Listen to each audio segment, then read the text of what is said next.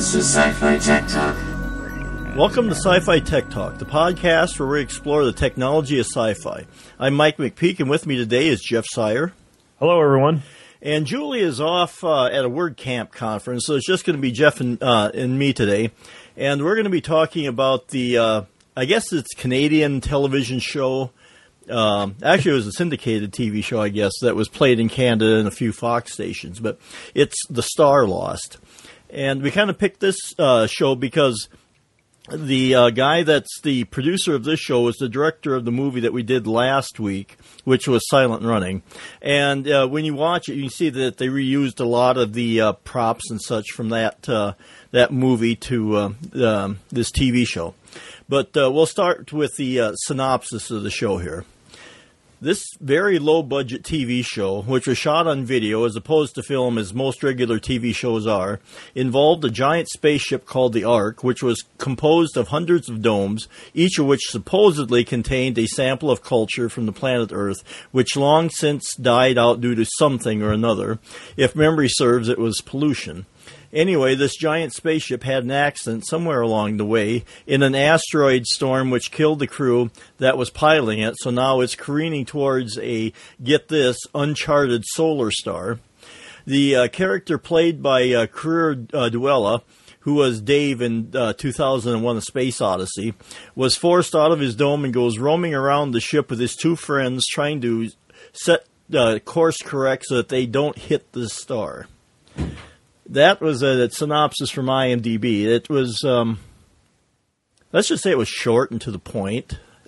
Yes. uh, you know, my synopsis of it would be uh, something like Star Trek meets uh, As the World Turns or something like that.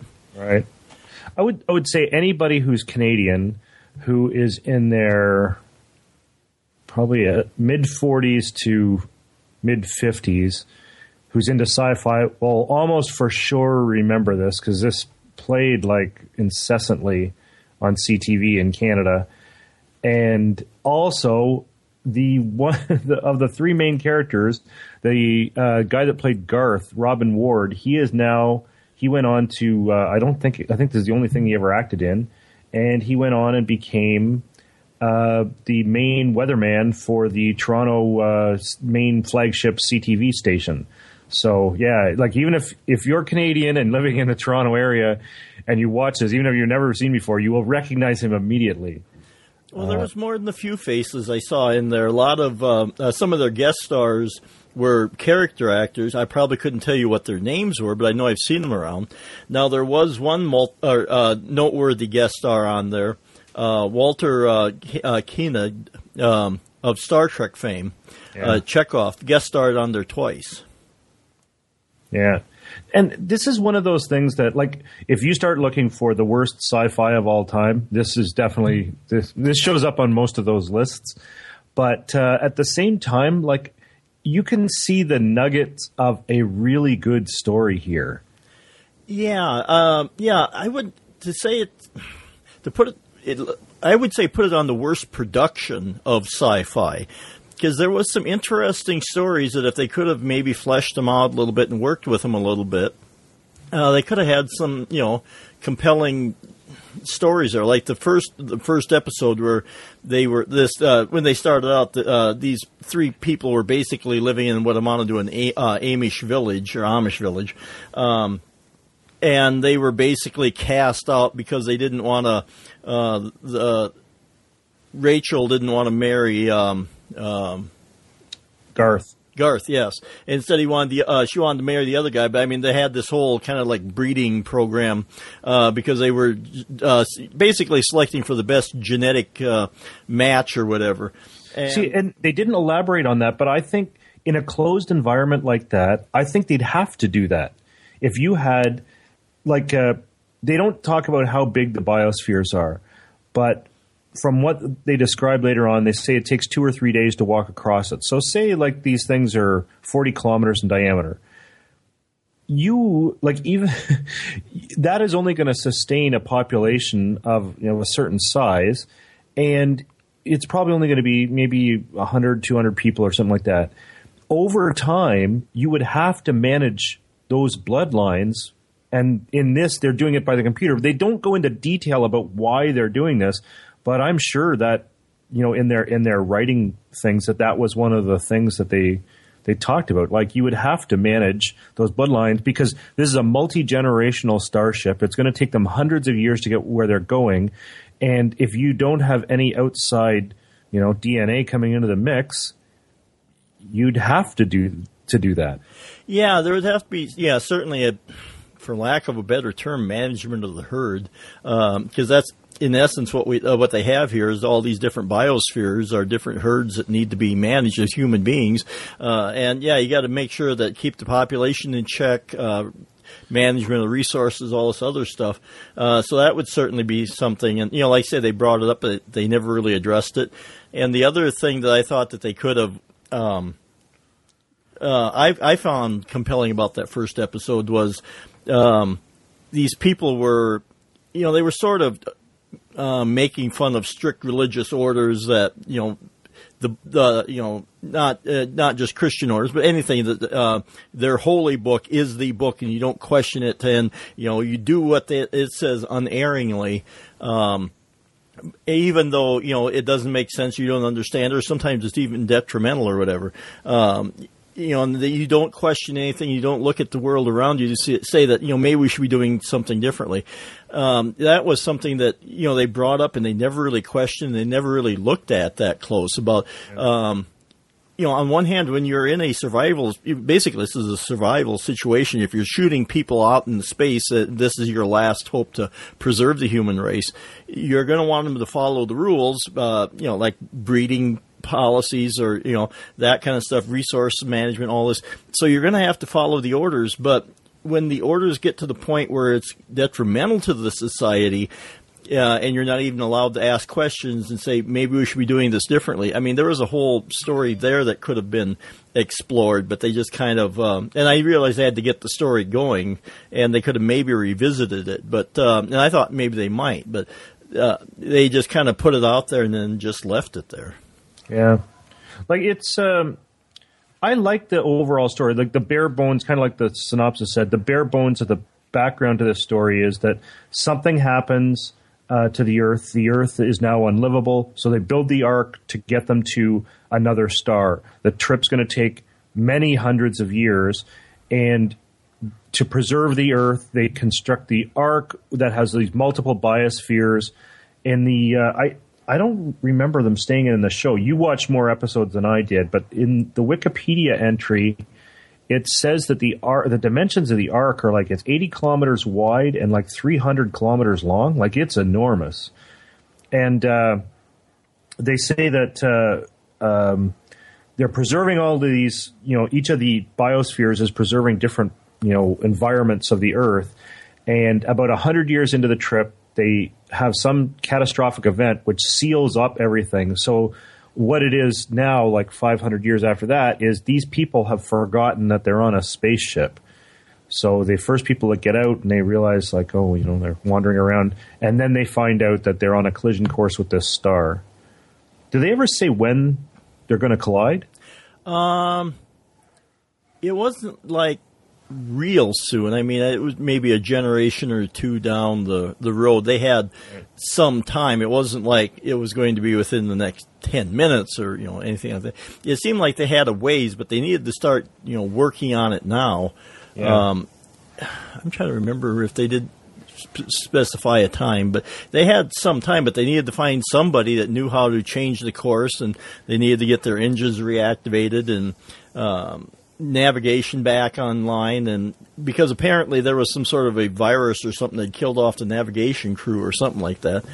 Um, so they were, uh, and then they, they keep encountering all the different civilizations there, and they each have their own problems or whatever, and um, and it, it was kind of became a, a, a sphere of the week story almost. They'd visit a different yeah. sphere, and you know there'd be a different thing there, but um, you know, they never, yeah, that was their whole goal was to try and find somebody that, that could, you know, change the course of the ship. But yeah, um, I want to say it was, it, they had some time, a hundred years or something like that, I think.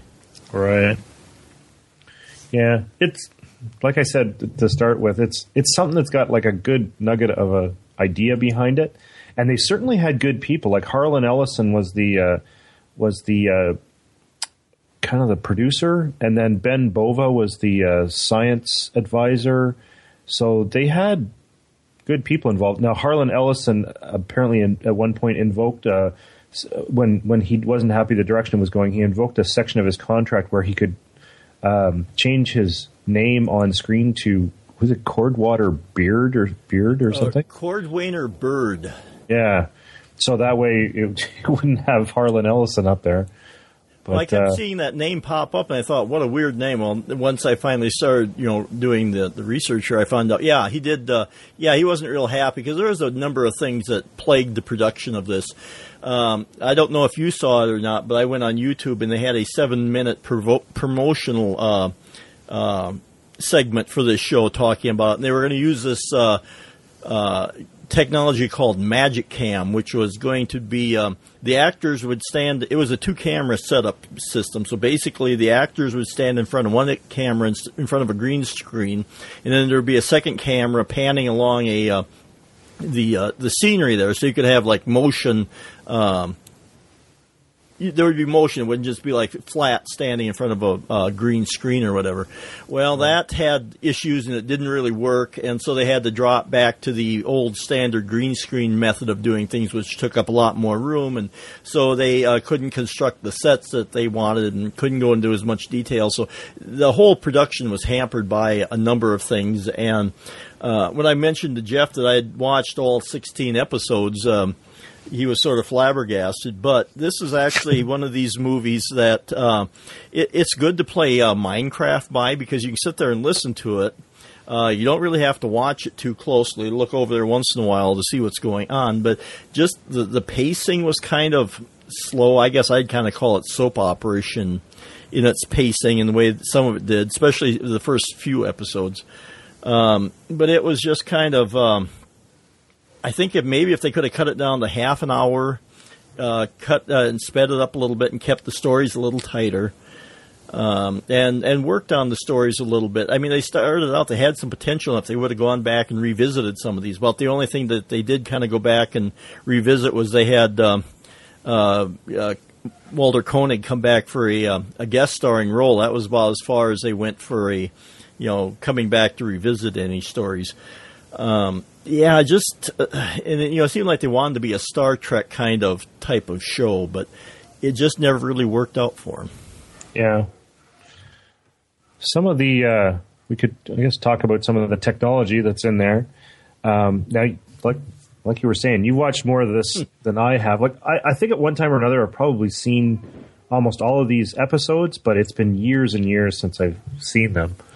Um, but some of the things they have. Uh, cryogenics. They uh, they have some elements of the crew that, for whatever reasons, have been frozen, so that they could either uh, bring them back at a later time to either cure diseases that they developed that they were hoping to develop a cure for, or people that were kind of too important to allow them to uh, um, to die at the certain time that they were they meant to bring them back at the point when they were getting close to the planet or or whatever. But it, is it only the one cryogenic chamber that's near the bridge, or is there more than one? I don't remember being. I think they only talked about cryogenics at one time. Okay. I don't recall them, you know, bringing anybody back. They did all kinds of things to bring characters back. They experimented with like um, um, basically holograms or you know computer generated stuff. Um, yeah, that there. You know, you watched it. They had a, a, a bunch of different technology in there. Yeah, they had cryogenics. The ones that um, I don't know, I found kind of irritating was they called them the uh, was it the jump tubes or the bump tubes or whatever they were. Right. Yeah, that was kind of hokey. Um, where they kind of um, they would go basically you'd be transported up these tubes and you kind of went up there by uh, well I think it was for dramatic effect, but they flailed their arms around while they're getting, you know, teleported or whatever it was, and it just looked a little hokey and cheesy. Yes, cheesy is a good good word to apply to this whole thing. Oh, please, this would make the state of Wisconsin proud. Yeah. Um, yeah. So they had, uh, yeah, cryogenics. Um, some of the things I saw later, they had like stun guns. I never really saw anybody uh, killed by a weapon. Uh, one guy did get gassed to death trying to kill uh, uh basically giant killer bees. Yes, they went to giant killer bees in an episode, but they. Uh, oh, what was I going to say? Oh, it's gone now. well, yeah, kind of like this this TV show. It was. It, it can be gone kind of quick in a blink of an eye, but um, yeah, you know, they were talking about interstellar travel, about traveling to a different, trying to find a new star system that they could settle and repopulate. So, right. you know, that was a um, a technology that they brought up in this show. And it is a generational ship, which that's kind of unusual. You don't they, like in most sci-fi, it's just kind of like uh, like Star Trek. We get on our starship, and you know, a few days at most later, we're at our destination. Whereas this is probably a more realistic, you know, of you know when humanity does decide to go out to the to some other star, it's probably going to be a gigantic ship like this that's going to have thousands of people on it, and it's going to take years and years and years, if not centuries, to get there. Yeah, the people that leave probably will never see the their arrival point. Sure. Uh, because yeah, it will take probably you know several generations unless we make some you know giant leap in, when it comes to um, sp- uh, light uh, space travel, like speed of light uh, technology or near speed of light, something to that effect. Um, so that, but yeah, it's still going to take plenty of time to get anywhere. Yeah. Um, yeah, and then like I said, there was um, oh uh, they were using uh, uh, jammers to jam the computers. Um, oh, like I, said, I was only kind of half watching this because it's not the kind of show you can concentrate on 100%. But uh, yeah, they, you know, all sorts of, mm, you know, tech that. Um, I don't know exactly how to put it into words. You know, they speculative tech. You know what they thought it might look like at some right. point. Well, and there, it's funny how uh, you know things have changed over time. Like so much of it is like they've got to insert some special chip in order to do things, or some you know in, insert this thing so that we can, you know, the, so the computer can scan it. There's no real, you know, Wi-Fi or anything like that. No wireless technology. Even though, which was weird because even though they talked to the one guy and he says all the all the ship communications and the ship systems are all integrated and they can all communicate with each other, but every time they sit down at one of those little pods where they're asking questions, they are always constantly having to take chips and stick stick them in slots. yeah, or cylinders or something like that. Uh, yeah. You would have thought somebody. Well, you would have thought somebody might have thought of like um, I don't know integrated storage of some sort, be it a hard drive or solid state or. Um, uh, what was the ones they had on the the Star uh, uh Enterprise um, bio? They were bio computers of some sort. In Star Wars? No, Star Trek. Oh, Star Trek. Oh, yeah. I don't know. Because uh, I know they were talking about it. Um, oh, um, it was it had some sort of biological component to it because I think at some point it got a virus in it or something like that. But um, oh, like like the Borg or something, or no, no, the um, or maybe that was an experimental one that they were um, uh, oh. experimenting with it in um, on Star Trek. That um, it was it was biological in nature though because they the uh, human the, biologically it could store more data than just plain you know silicon based stuff. Right. Hmm.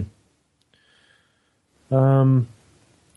What else? There was a lot of this stuff is just uh, like we said, like really really hokey stuff. I did like the the little uh, the use of the the question chairs or whatever. It was like the way that they could interface with the computer, and there was always that f- funky guy with the uh, with the beard.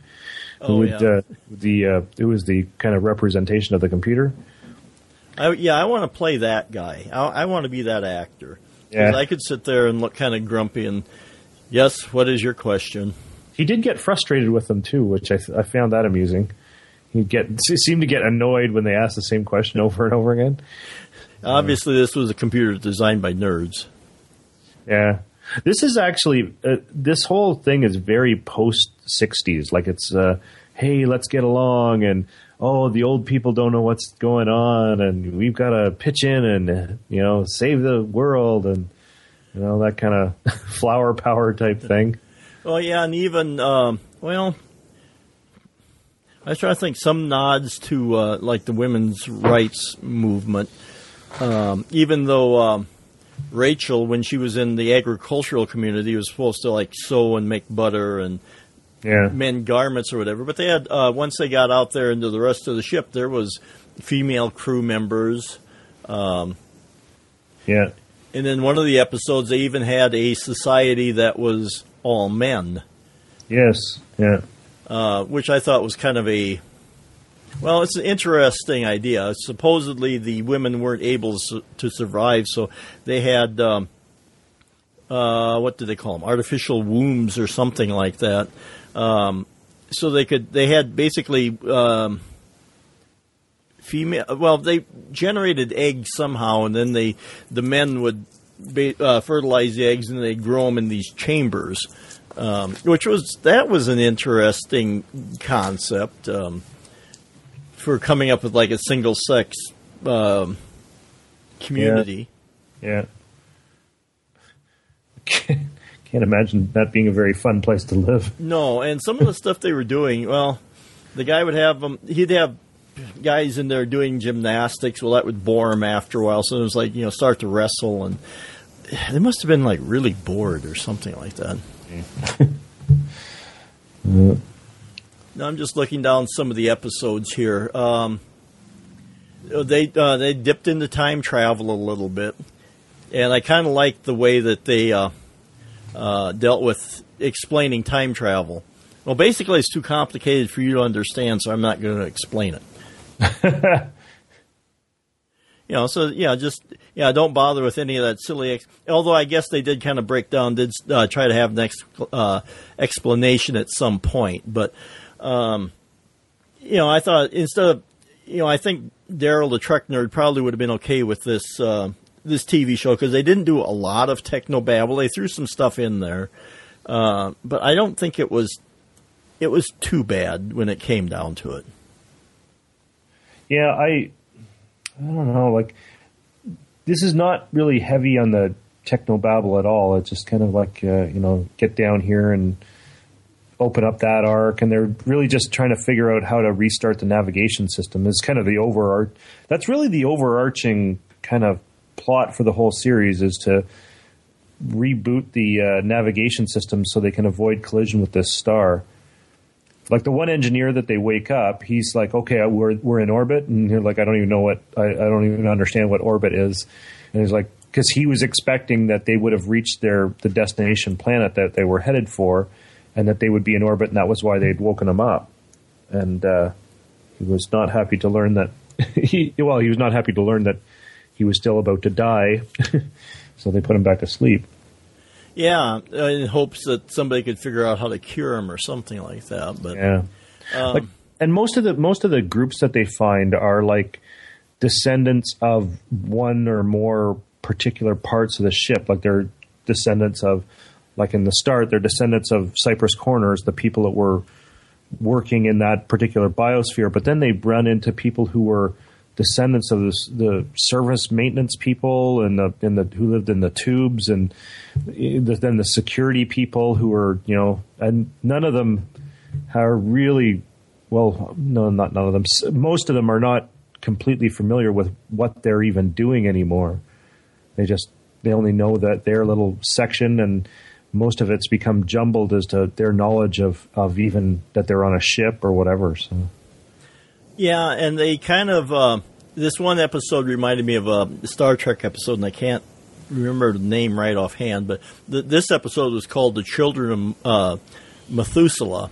Uh, where it was uh, this one section was just kids, none of them older than about no, I don't know, fifteen or something like that, that thought they were actually piloting the ship, but all they was doing was they'd been they were given a drug that would keep them at a constant age, and then once they got to the um, their final destination, to whatever planet they found, they'd be given the drug so then they could resume uh, aging normally. But they thought they were actually piloting the ship, but uh, and they'd been doing this for you know several hundred years. Well, come to find out, they had only been doing uh, it had been a practice simulation that they'd been running over and over, uh, and so I think they were once they found that out, I think they kind of um, they went back to being children because they were more like like robots almost, or you know cadets or whatever trainees.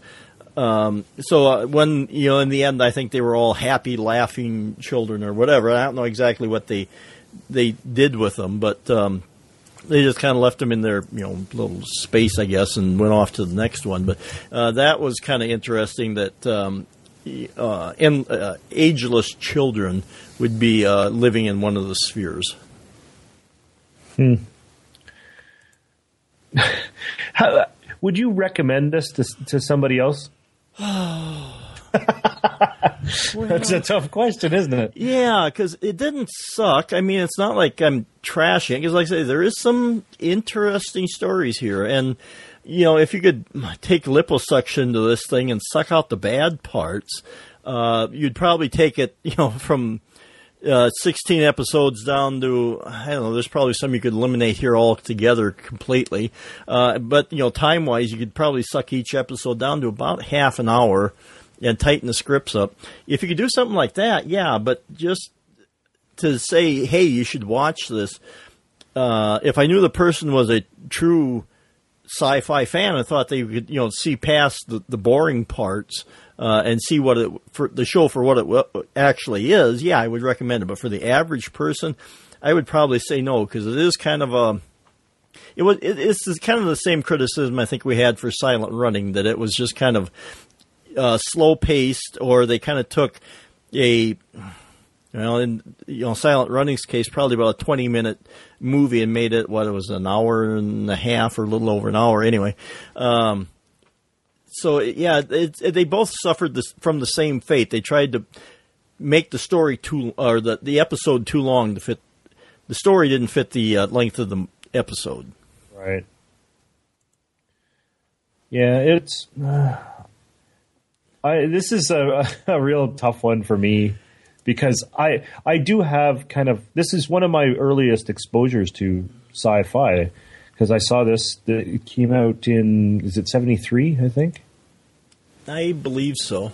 Seventy. Yeah, seventy three to seventy four. Okay. So I would have been about probably four or five years old when I was seeing this because I remember actually I remember commercials hyping this that it was coming out, and I remember being really excited and like and thinking this was really cool.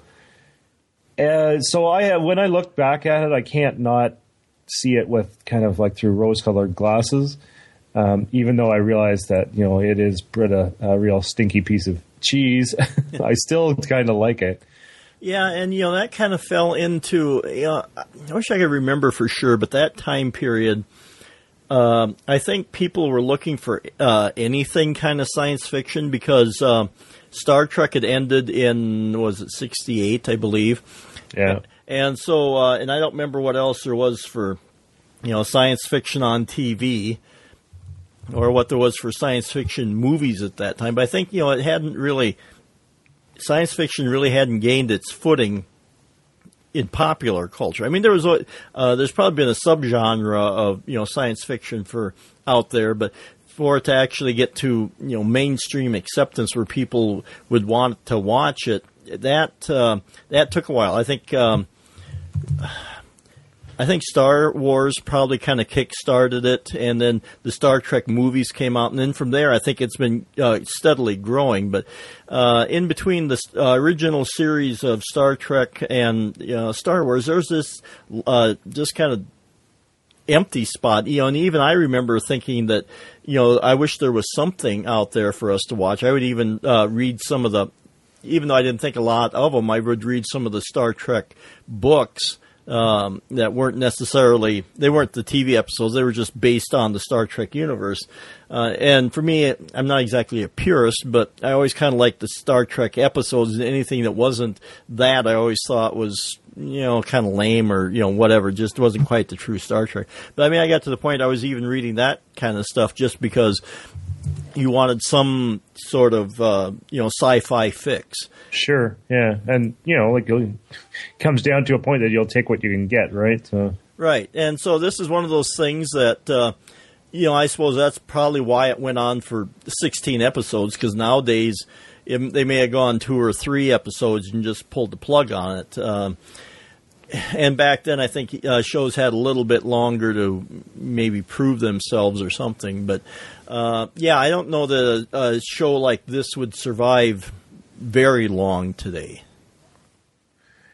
Yeah, or even get made at all. Like it's the kind of concept is kind of out there. Like I, I, think it'd be, I think it'd be a tough sell to put this on uh, uh, a network, uh, a network show today. Um, I think it might be something that would play to a smaller audience, like on uh, like Evil Dead, uh, not Evil Dead, Walking Dead, or uh, one of those shows. like if you were playing on AMC or, or something else. I think this would be an ideal candidate for like a for a reboot and like a reimagining. Um, because like like we've said, like there there's cool ideas here, and uh, it just was poorly executed, and they had you know poor, poor to no special effects. Um, yeah, I think if they would have been able to, if you were to do it now, the special effects, they should be able to do, you know, a lot more and make them look better. Yeah. That would certainly help. And, um, yeah, like I say, just tweak the episodes. I, I'm, I'm reasonably convinced that most of these probably could have worked as half hour episodes rather than, um, you know the hour that they and that in the actual time it was like about 50 minutes per episode but i think they could have chopped that down and still kept a good story and probably could have kept the pace going a little bit better so a person wouldn't um, wouldn't mind watching it so much. Would, wouldn't go off and play Minecraft. yes, and just kind of, oh yeah, okay, that, uh, yeah, you know, unless I was listening uh, to the episodes, I didn't really watch all of them that closely. It wasn't like I was glued to the screen or anything. But uh, yeah, I think with modern production values and things like that, it, it, could probably be done because you know, let's not forget somebody made the movie uh, Sharknado. Um, yeah, so True. Yeah, I think you know if you make a movie like that, there shouldn't be a reason in the world you couldn't remake this and probably do it better. Yeah. Um, this was also this was made in studios in Toronto, which is another kind of you know thing that near and dear to my heart. Like they like they don't we don't have a whole lot of homegrown, homemade television shows. Like we have a bunch of American shows that come and get made in Toronto and Vancouver um, we do have, you know, made at home uh, Canadian shows, but not a whole lot of them. And uh, and science fiction, like I can't. There was one in the '90s. I can't. It was it was. Uh, oh, this doesn't sound very good. Just sitting here, me trying to remember it. But it was the uh, William Shatner's uh, uh, his foray into writing sci-fi they did a limited run uh, TV series, and that was uh, so that was a Canadian production and everything. Uh, Lex, I am not sure that he was involved with that, but that was one of the ones that there were two at the time. I think Lex was one of them, and I know Lex got you know relatively good reviews. We should probably take a look at that at some point on the podcast.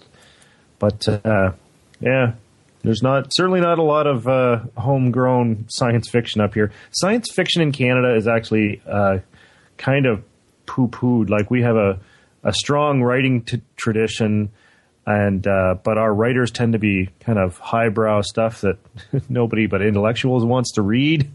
And uh, certainly, you don't see.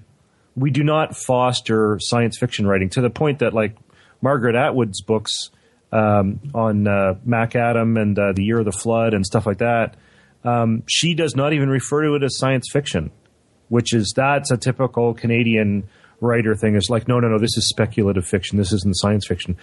And the underlying thing is, I certainly wouldn't be associated with that riffraff, you know. Yeah, that's kind of a shame because I think, um, yeah, I know some people have turned up their nose at science fiction, like it's not real, you know, literature or anything like that. But uh, you know, and maybe it's because we are doing a science fiction podcast, therefore we are we we do love science fiction that we defend it. But I consider it just a uh, much you know a liter- literary form than as anything else. Maybe it's not highbrow literature, but you know neither is um, you know pulp fiction novels or romance novels or anything like that. But um, I certainly think, and you know, we always say how it gets us to contemplate different social issues and uh, you know things of the future, and maybe influences uh, people inventing things. So I, I certainly think that it's a viable form of fiction, and it shouldn't be you know scorned. Right. Yeah. Well, I don't know. We don't. Uh, you and I, when it's just us, we don't uh, go overly long, do we? no, we don't. And you yeah. know, yeah, we kind of need Julie's uh, the crazy glue that holds us together here. But yeah. Uh, yeah, I'm sure she would have some more things to say about it because you know, um, I'm I'm trying to channel Julie now and see what she would be saying here. But um, you know, like there was some interesting storylines here. Um, uh, like I say, just the, the exploring social norms, and I think, like I say, I think they were trying to channel Star Trek to a certain degree on here. I'm sure that they were, you know, hoping to replicate that um, with, um, you know, some of the social commentary and things like that. But towards the end here, yeah, I think it was starting to break down. I think they were just trying to get episodes out because the second to the last. Um, uh, episode here was uh, a scientist bred giant mutant uh, bees. Bees, yeah. Yes. And yeah. then the last one, I think uh, it, it, was called Space Precinct, but I think a lot of people are calling it Space Cop Garth or something like that. Right. Um, so, so they were getting pretty pretty lame, uh, and that, there was something about a writer's strike in there too. I think it was just plagued by a number of different things that just kind of hampered it. Um, but yeah, I, just can't I can't trash this because I think it does have some possibilities. But yeah, I don't know that I'd necessarily recommend it to anybody to watch either. Yeah, that's uh, it's it's tough, and and uh, I was just looking at Robin Ward's IMDb page. So if anybody wants to point this out, I'll head them off. That uh, he this wasn't the only thing that he did. He actually he worked as a like I said as a weatherman on the TV station in Toronto, but he actually acted in a lot of stuff, like not nothing major, nothing big, but uh, he was acting regularly all through the 90s and uh, right up into 2006. So, yeah, just small parts. Yeah, a lot of these people, I thought I'd probably seen them somewhere. Uh, a lot of them were like, you know, character actors that uh, would show up, and uh, I suppose they were probably looking for work. Um, yeah, he was on the, I guess the guiding. No, that's back in 1952. I never would have watched that. yeah, I'm not that old. Uh, no, I'm just looking at his bio here to see the things that he's he's done. But even um, uh, Gay Rowan, she looked a little familiar. Yeah, I don't know. I don't know what she did other than uh, other than Starlost. Um, well, it's says like, elsewhere. I might have seen her there. Uh, yeah, just uh, I'm sure I've seen these people somewhere, but um, I just yeah. can't. Uh, well, Keir Dullea, like he had such an iconic role in 2001. I think it was probably difficult for him to kind of get any role other than that. Yeah, I'm sure. But he, he has acted a lot, but he's he never had the success that he had with 2001. Yeah, um, you know, open the pod ship doors. Uh, hell, yeah, yeah. You're not gonna. yeah, and once you get kind of typecast, you know, there is some roots going back to 2001 here because um, this um, uh, the, the, the director. Um, oh, I'm trying to find his name here now. Uh, worked on as a special effects um, on 2001, and I think um, oh, I'm trying to find his his uh, legacy here, but um, I know he's done special effects on several different uh, science fiction shows. And of course, you can never find anything when you want it. um, yeah, this makes for wonderful uh, podcasting here. Uh, but um, yeah, so I mean, he's uh, he's been involved in several different uh, uh, science science fiction TV or you know m- movies and such, and he was the director for that uh, Silent Running, and which we thought was. You know, it wasn't a horrible movie, and that, that was again that was one that had a certain message to it. Um, but it could have just done again shorter. Yeah. yeah, it's f- like it's funny. I'm, I I just found something online for uh, for Gay Rowan and Robin Ward that they were both at a uh, like a s- essentially a Starlost reunion in 2012. I wish I'd known about that. I definitely would have gone to, see that. Well, that would have been Like this- kind of cool. Yeah. Um, And I don't know. I, you never hear anything about it. Is there sort of a well? If they had a reunion, there must be some sort of fa- uh, fan fandom for this TV show. I think this is like a lot of kind of weird little things like that that they uh like there's a dedicated group of people that just you know love it, right? Oh yeah, I'm sure. You know, there's lots of stuff out there that that have small, dedicated um uh, groups of people that you know are just you know will love them and support them. But you know, it's not enough to keep a, a TV show going. Oh, here we go. I finally found it. Douglas uh, Trumbull. Oh yeah. Um he was the producer, right? Yeah, he was a producer. Um, yeah, now I'm trying to. Um, I, I know he was. Um, oh, he did. He was offered the job to pr- produce the special effects for Star Trek: The Motion Picture, uh, and he turned down the uh, offer to provide special effects for Star Wars. Whoops. yeah, exactly. Maybe should have. Well, maybe it would have turned out differently. I don't know. Um, oh yeah, um, yeah, special effects for the Androm- Andromeda strain. Um, he, says I was a young guy and very naive. He later recalled, "I seriously underbid the job. I had no idea what these things were supposed to cost. I nearly went bankrupt as a result." So. Uh, he, he's apparently learned a lot along the way. So, Yeah. I bet.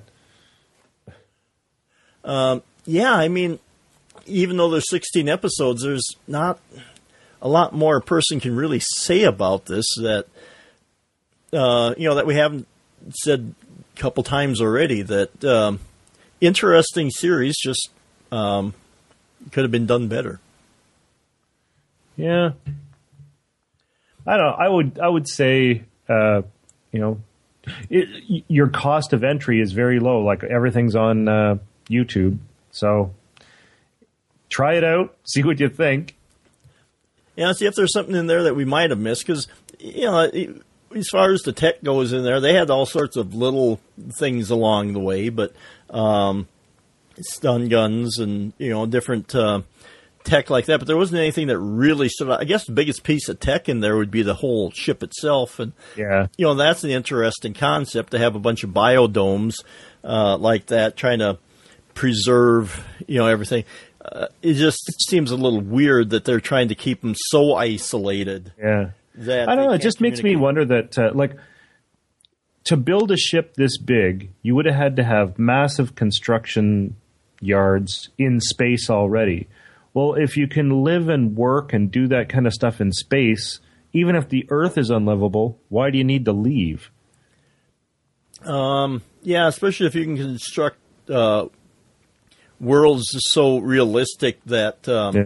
You know you can't. After a few hundred years, you don't know that you're living inside a you know an artificial sphere. Well, un- unless of course, uh, like because we're just going under the insu- assumption there's nobody left at the Earth. Well, maybe this is just a small part of the population that said, okay, well, we're going to head to this other star to spread out. Maybe there are still people, even if the Earth is unlivable, unlivable maybe they've moved to the moon and to Mars or wherever, or orbital platforms or something. So maybe there's still humans left in our, or you know, you know, uh, our kind of uh, solar system of origin, and uh, this is just a, sm- a segment of the population that has gone out to uh, to colonize some other place. Well, and you know I'm trying to think here. Do they ever say that this is the you know all that remains of humanity? I don't know that they do. I don't think they do either. And like the, uh, you said, they they called it unlivable. Unlivable. Maybe it was like the pioneers, uh, you know, trekking out across the plains here that they wanted um, a better life, a different life. Um, for, and so for you know their way of life, it had be maybe the earth had become unlivable. Um, although it did sound like some sort of you know catastrophic uh, event had occurred, but uh, you know it could have been uh, could have been ecological, it could have been political. They didn't really quite spell it out. Right. But um, yeah, like I say, there's not not much more to say. Um, from what you remember, was there any tech in there that you may have wanted? Well, I did think that that uh, um, that the little chair with the computer that you could ask questions, I thought that was pretty cool. If I had to pick anything, it'd probably be that. It seemed to be this omniscient sort of computer that could pretty much answer any question. As long as you put the right uh, cylinder Yes. in it. Yeah. That was a little that was a little hokey. Um, you know, as far as any tech in there that I might want, um, I don't know those those bounce tubes looked well amusing. I don't know if they're an efficient form of travel, but they sort of caught my attention. Maybe because they did look a little hokey, but you know that might that might not be a there. There's worse ways to travel, I guess. So uh, I might go with that. But um, you know, I think unless you've got something else uh, you want to add, um, um, I think you know that'll wrap up this episode of Sci-Fi Tech Talk. You can check us out at sci-fi-tech-talk.com where there's plenty of cool space junk available for purchase. Or follow us on Twitter at Sci-Fi Tech Talk. If you have any ideas or comments, please send them to sci-fi tech talk at gmail.com. And reviews on iTunes are always welcome. Jeff, where can people find you? People can follow me on Twitter at uh, Bronco Syer. That's S Y E R. And uh, I can be found on Twitter at DSC Chipman. And you can see the other things that I do at my About.me page at About.me slash Mike McPeek. That's M C P E E K. That's it for this show, and we'll see you in the future.